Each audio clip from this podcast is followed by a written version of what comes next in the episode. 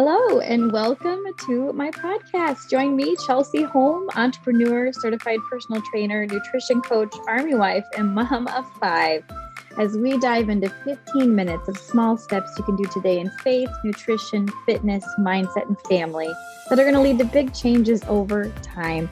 So grab your favorite beverage and join me, or if you're busy like me, let's multitask together and let's get started.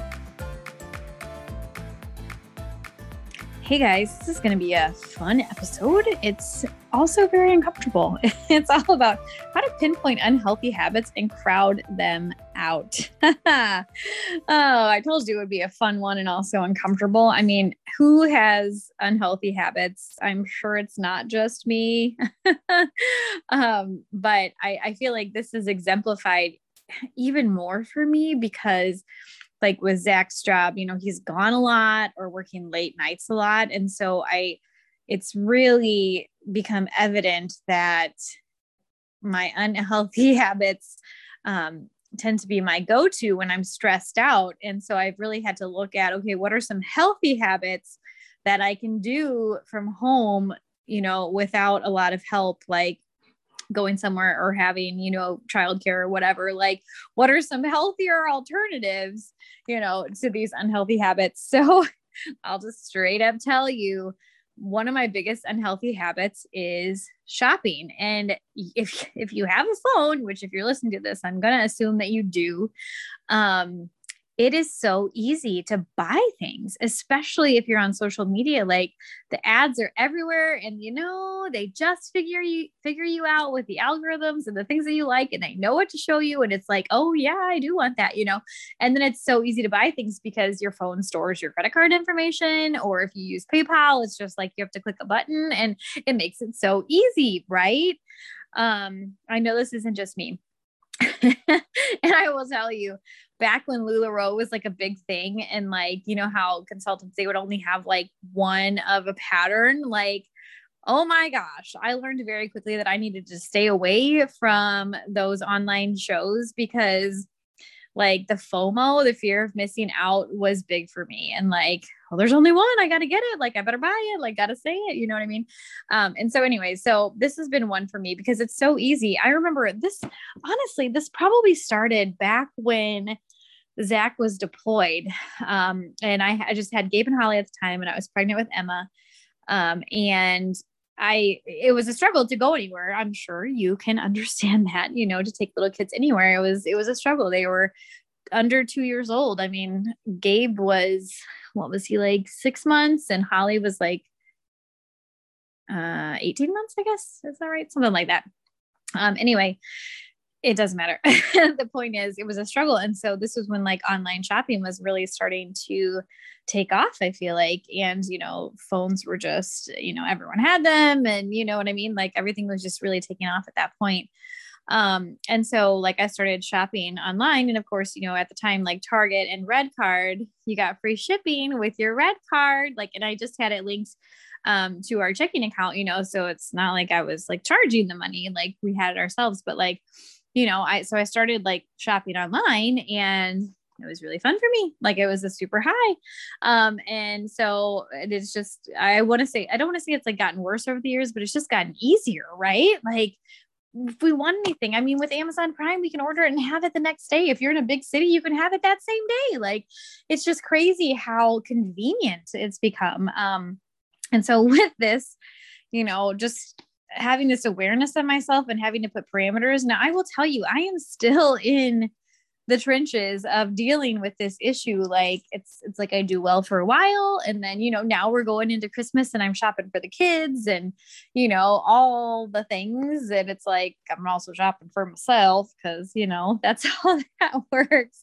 Um, so I just have a few tips for you here. And I'm just telling you that I am talking to myself here too. Like it was really interesting as I was writing up this episode, you know, I'm thinking through like, how am I working this out in my life as I'm dealing with this issue and, you know, trying to curb the shop, the online shopping, the spending, whatever. Um, I mean, I love, don't get me wrong, I love shopping in stores. I love it more than shopping online, but you know, it's just shopping in general. I just, I like shopping. Anyway, so I was thinking through these things and how I can apply them to my life and, and help curb these things. So that's where this episode is coming from. It's coming from a raw place of in the trenches myself. And I hope that it will be helpful for you, as it's also helping me to work through these things. So my first tip is just to have an awareness. Um, and I, I've found that the best way to have an awareness of an unhealthy habit is to see the moments where you have a really high high, like you just feel that like dopamine hit, and then you have a low.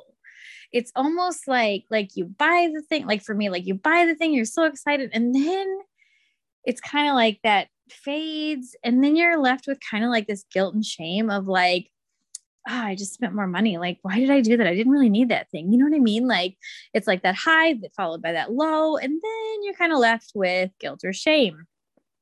Um, so that's the first one, of just how to have an awareness of these unhealthy things, because if it's a healthy habit, it leaves you with a high that's not followed by a low, and you don't feel guilt or shame with it, right? So think of like exercising, right? Like it's a good, it's a healthy habit for you. Afterwards, you feel your best and you don't feel guilty about working out, and you definitely don't feel shame about working out, right? That's a healthy habit. Um, so the second one is just to own it and to confess it. And this is the hardest one. It's so hard, like to, to own that, like, got a problem. Hi, my name's Chelsey and I have a problem shopping. Like I laugh when I'm uncomfortable, just so you know. Um, but it's true. Like it's, it's, it's one thing to, to know that you have a problem. It's a completely different and more powerful thing to say it, to confess it, and then to really own that you have an issue and that you are intentionally and actively going to be working through this issue. The third one is to have guardrails in place and to understand your triggers. So if you're an alcoholic, you probably shouldn't go to a bar. That's probably not the safest place for you to go, because it's going to make it really, really hard to not succumb to these unhealthy habits, right? So understanding your triggers. So, well, I guess, so for guardrails, like for me, taking my card off my phone, Um, and unfollowing like all the shopping things and all those things. And, um, you know, being intentional about how I use my phone to connect with people and not just mindlessly scrolling and looking for things, because the ads are going to be there. They're always there. Right. Um, you know, making sure that, um, for me, not having any store type credit cards, because that just makes it too easy for me to be able to be like, oh, I'll just start it. Right. No, I don't want to do that. Like, um, just some of those are the guardrails that I've put in place. Um, and then also one guardrail that's worked really well for me is like the twenty-four hour rule. Um, if I really want something, I will wait at least twenty-four to forty-eight hours and see, do I still want it? You know, and do I need it? There's lots of things I want that I don't really need, you know, but just really giving myself that time to come off of that emotional potential high and to, to really think rationally through things. Um, and like in stores, you know, if I'm walking around shopping, like I do this all the time, I will pick up something that I really, really like, and I'll carry it with me. And if it's still with me by the time I actually get to the checkout line at the end, like, okay, good, good time. And don't get a cart, because then you'll just fill it up. um, so those are some guardrails you can put in place. Um, of course it'll look different for you based on whatever it is that your unhealthy habit is that you're, you're working through. Um, and then triggers, you know, is there an emotional thing? Like if, if you eat emotionally, you know, knowing what triggers you and just being aware of that ahead of time, so that in those situations you can, you know, bring up those guardrails and, um, you know, not allow yourself to feed, I guess, those, those unhealthy habits. Um, when you are triggered by certain things, maybe it's an emotional thing, maybe it's just stress levels in your life.